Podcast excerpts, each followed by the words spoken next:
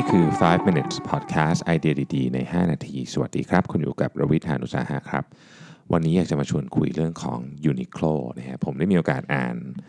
บทความหนึ่งใน The Economist นะครับ พูดถึง Uniqlo นะฮะและแผนการที่จะเป็นเบอร์หนึ่งของโลกนะครับปัจจุบันนี้เนี่ยถ้าเกิดพูดถึง sector นี้เนี่ยลำดับหนึ่งของโลกก็แน่นอนก็คือ Zara นะครับลำดับสองคือ H&M นะฮะUniqlo เนี่ยตามมาในที่ 3 นะครับ ทีนี้ถ้าย้อนหลังกลับไปนะฮะถึง vision ของ Uniqlo ถ้าไปถามทาดาชิยาไน CEO และผู้ก่อตั้ง Uniqlo นะครับถามว่าเอ๊ะไอตอนที่เริ่มต้นเนี่ยเขาเขาได้ไอเดียหรือว่าได้แรงบันดาลใจมาจากไหนนะครับทาดาชิเนี่ยจะหยิบ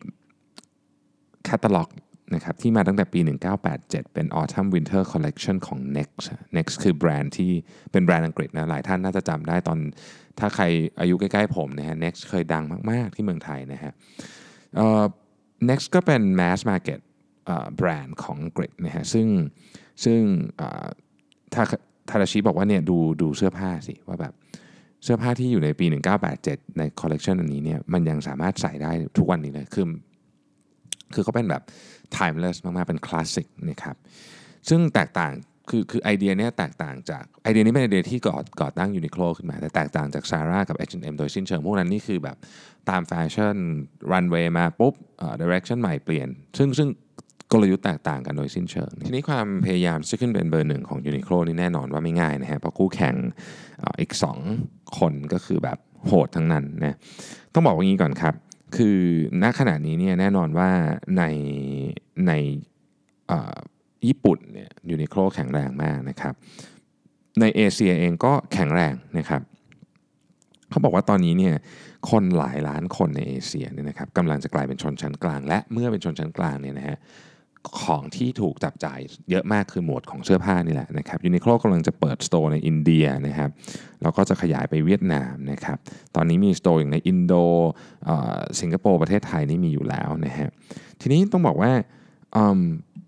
ยูนิโคลในญี่ปุ่นเนี่ยถึงจะมีส่วนแบ่งของการขายที่ค่อนข้างเยอะเทียบกับรายได้ทั้งหมดของบริษัทเนี่ยแต่ว่าจำนวนร้านนี่ลดลงนะเพราะว่าคนญี่ปุ่นน้อยลงนะฮะ คืออันนี้อันนี้เป็นเป็นจุดหนึ่ง ซึ่งซึ่งก็น่ากังวลสำหรับธุรกิจประเภทนี้ที่อาศัยจำนวนคนในการซื้อนะครับ ทีนี้เนี่ยต้องบอกว่าในปี 2018 นะครับบริษัทแม่ของ Uniqlo คือ Fast Retailing เนี่ยนะฮะก็มีกำไรอยู่ประมาณสัก 60,000 70,000 ล้านบาทนะครับ แล้วก็เป็นปีแรกเลยนะ 2018 ที่ยอดขายของ Uniqlo จากต่างประเทศเนี่ยแซง ยอดขายของ Uniqlo ในประเทศนะครับนี่ก็คือน่าจะเป็นจุดที่ทำให้เห็นว่าเออไอ้ global expansion ของ Uniqlo เนี่ยเริ่มทำงานได้ดีแล้วนะครับ Uniqlo มีการขายหรือการขยายตัวของร้านที่ที่ค่อนข้างดีมากในจีนนะครับ ต้องบอกว่ารายได้จากต่างประเทศทั้งหมดเนี่ยเจ็มาจากจีนนะครับ ซึ่งมันก็น่าแปลกใจนิดหน่อยเหมือนกัน เพราะว่าคนส่วนใหญ่ในประเทศจีนเนี่ยค่อนข้างชอบแบรนด์ที่ต้องบอกว่า มีความหมือหวานิดนึงนะคือยูนิโคลเนี่ยเรียบมากเมื่อเทียบกับเสื้อผ้าที่คนจีนส่วนใหญ่ชอบนะครับ แต่ว่าเนื่องจากว่าคุณภาพของของผ้าเนี่ยดี คือยูนิโคลคนเน้นเทคโนโลยี โดยเฉพาะอย่างในจีนเนี่ยลายที่ขายดีมากคือ Heat Tech ซึ่งเอาไว้แน่นอนใส่ตอนหนาวนะครับประเทศจีนหนาวนะฮะดังนั้นเนี่ยแม้ว่าจะไม่ได้มีแบรนด์หรือดูข้างนอกไม่ดูด้วยซ้ำว่าเป็นเสื้อยูนิโคลนะครับ แต่ก็ยังก็ยังขายดีในประเทศจีนอยู่นะครับนักวิเคราะห์ ที่ออกมาวิเคราะห์เรื่องนี้บอกว่าเอ๊ะแต่ว่าประเทศอื่นในเอเชียเนี่ยอาจจะยากกว่า เพราะว่าอากาศอุ่นนะครับ แล้วก็ไอเทคโนโลยีที่ที่ Uniqlo เก่งมากคือ Heattech เนี่ยก็ไม่น่าจะขายได้เยอะในประเทศอื่นในเอเชีย ก็จะขายได้ช่วงเฉพาะคนจะเดินทางไปต่างประเทศอะไรเงี้ยซึ่งมันก็ไม่ได้เยอะมากนะฮะการที่จะปรับมาใช้ formula อื่น ซึ่ง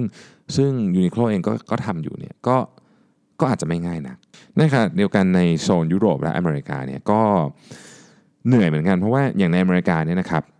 เขาก็มีเขาก็มีแบรนด์ที่เป็นเจ้าถิ่นอยู่ พอสมควรเช่น Gap เช่นอะไรพวกนี้นะฮะ